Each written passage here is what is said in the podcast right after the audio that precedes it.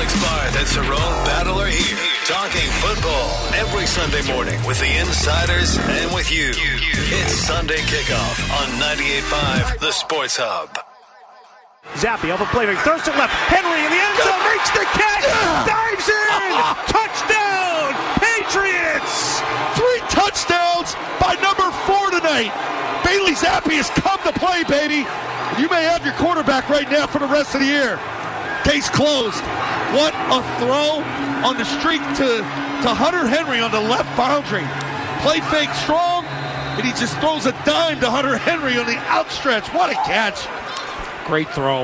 A Two great dart to Smith. Schuster, a dime to Hunter Henry, his second touchdown grab of the day, the third touchdown pass for Bailey Zappe.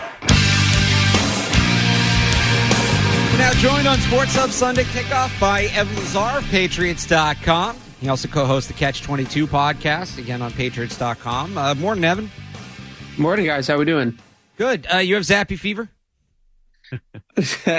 a bit, maybe a little bit. I, I was, I was more just excited to see the the offense in the first half, or I would really say the first like 22, 23 minutes of this game.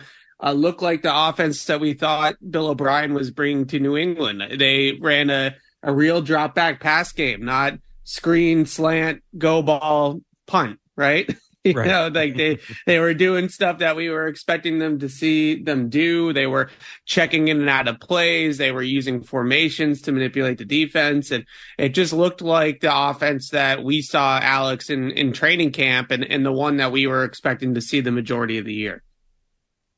with this, you know, with everybody getting a little not zappy fever, getting the zappy symptoms. Um, what what can you expect to see from him in this offense going forward? Would they would you expect them to be aggressive like they were? You know, I think they're kind of aggressive against the Chargers too. Uh, at point certain points, can you see them being aggressive against a Kansas City team or some of these other teams where they might have to find themselves playing from behind when they're playing, you know, better quarterback play, you know, as as the season goes on? Yeah, it's a good question. I think the the the real question for for O'Brien in terms of play calling that I, I would love to get a real answer on is is how much was the the play calling on Thursday night a combination of uh, the Patriots have always owned that Pittsburgh Steelers defensive system. Like they've owned it for 20 years. It's changed a little bit recently with Mike Tomlin and, and Teryl Austin, but for the most part, they know the scheme really well and they've always had answers to it.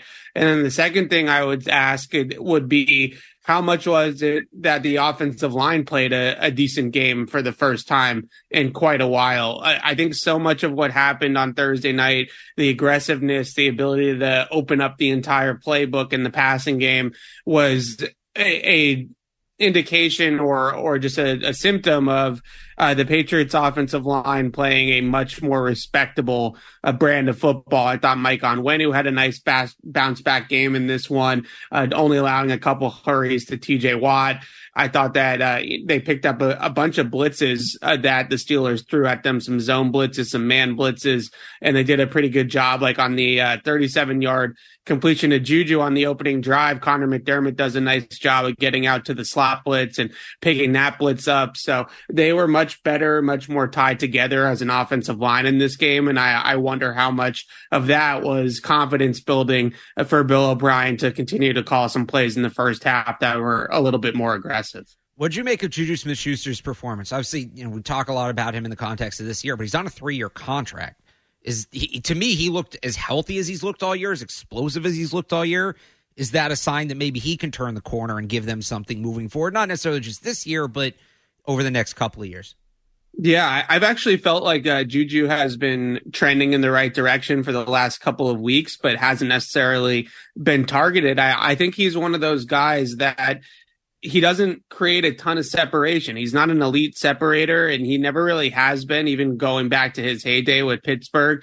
He's never been a guy that is going to run away from coverage consistently. But what he does a great job of is body control, leverage, you know, boxing out at the catch point. Uh, so those are the types of throws that you have to build trust with the quarterback. And I, I thought over the last couple of weeks, these types of targets were presenting themselves on film, but uh, Bailey Zappe or Mac Jones before him just didn't have the confidence and didn't have the trust uh, to just put the ball in, in a position that Juju could catch it and and allow him to kind of just go ahead and, and make a play on the football like like Zappe did on the 37 yarder on that crosser coming over the middle. There was like a step of separation, but it wasn't wide open by any means. But you just trust him uh, to go low and make that catch. And those are the types of targets that you have to feed Juju Smith Schuster in the passing game. He, he's going to find some soft spots in zones like he did on that one uh, blitz zone that he that he found the opening against. But for the most part, uh, he's one of those guys that against man coverage,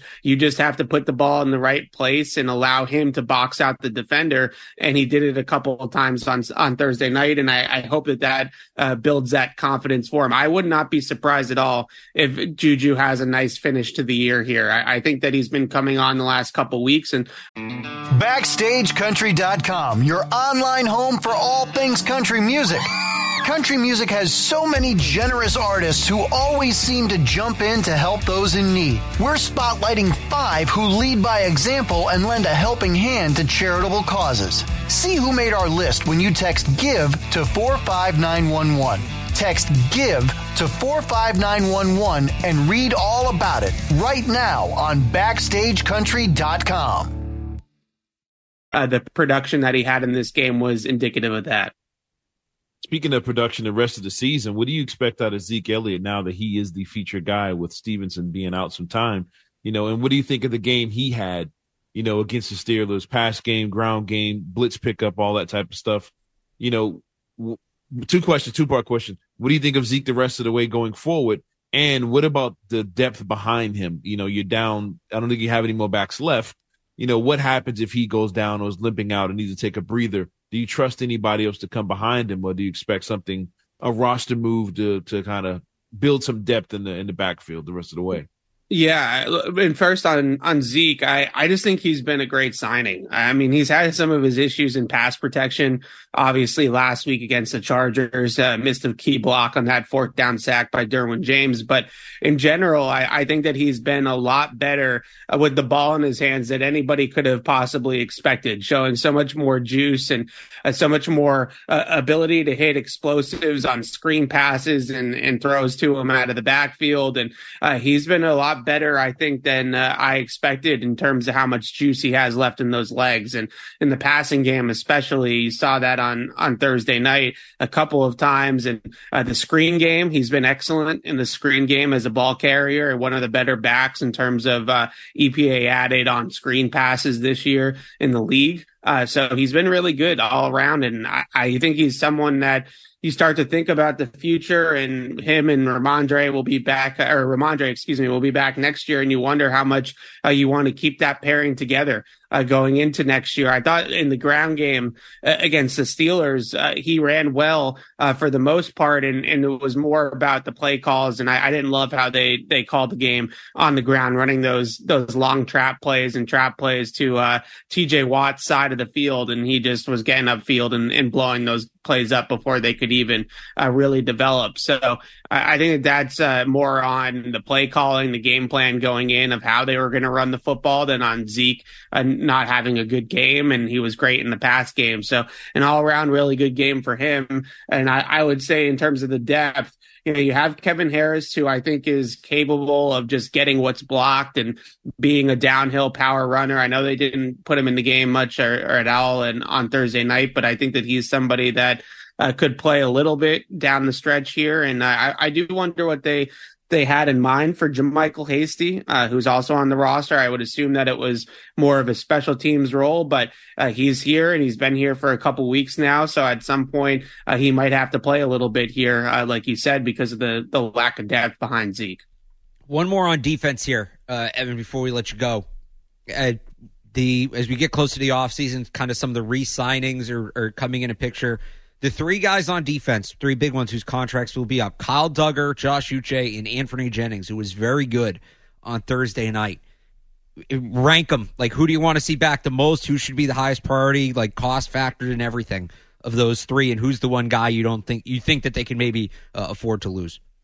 I would say that honestly, all all three of those guys, I, I, Uche hasn't put up the production this year that he had last year, but I think you still see flashes on the tape of him being able to rush the passer. I just don't know if they've had the opportunities playing with a lead late in the game for him to come in and close it out like he did so much uh, a year ago. So I, I, haven't really soured too much on Uche, but he would probably be my last priority simply just because of the role he plays and the fact that it it seems like his sack production is pretty predicated on having a guy like Judon on the other side. And if he's not going to have that consistently, then I, am not sure how if he's uh, going to be a double digit sack guy year in and year out. So I'd say Uche would be third on my list. I like Jennings. I think he's number two, especially I, I always kind of say it like a Belichick adjacent defense, like whether it's Jerod Mayo running the defense or it's Bill back next year running the defense. I think both those guys will uh, will uh, prioritize setting the edge and doing what Jennings did. I mean, he just absolutely ate alive the Pittsburgh Steelers tight ends in this game. Both Darnell Washington and Pat Freiermuth could not block Anthony Jennings in the run game for four quarters. It was extremely impressive to watch. So I, I would say Jennings number two, and I still put Kyle Dugger at number one. I, I think Kyle Dugger still makes a ton of plays. I, he's been playing a, a lot of free safety, a lot more than usual, playing a little bit out of position this year. And when he ever gets closer to the line of scrimmage and is able to make plays uh, downhill. You can see the ability. I had four pressures in this game on Thursday night. Was a big part of their pass uh, rush plan. They almost had an interception on a screen pass too in this game. That would have been incredible. Uh, I still think you see the the athleticism, the instincts, uh, the physicality from Kyle Dugger uh, whenever he's coming towards the line of scrimmage. So if they can get that true center fielder uh, in free agency, the draft, or have you, and put Kyle Dugger and Jabril Peppers both closer to the line of scrimmage like they have in years past with Devin McCourty back there, then I think Kyle Dugger's production on the ball would go right back to where it was in 2022. He is Evan Lazar, covers the Patriots for Patriots.com, Catch 22 podcast. You can check him out on Twitter at Easy Lazar. Evan, thanks for joining us this morning. Anytime, guys. Right, we are going to go. We, we go around the league at nine o'clock, as you know, but I, there are some other topics around the league outside of the schedule I want to get to. We'll do that next year. We have this week post game format, so we'll talk about some other teams coming up on the Sports Hub Sunday kickoff.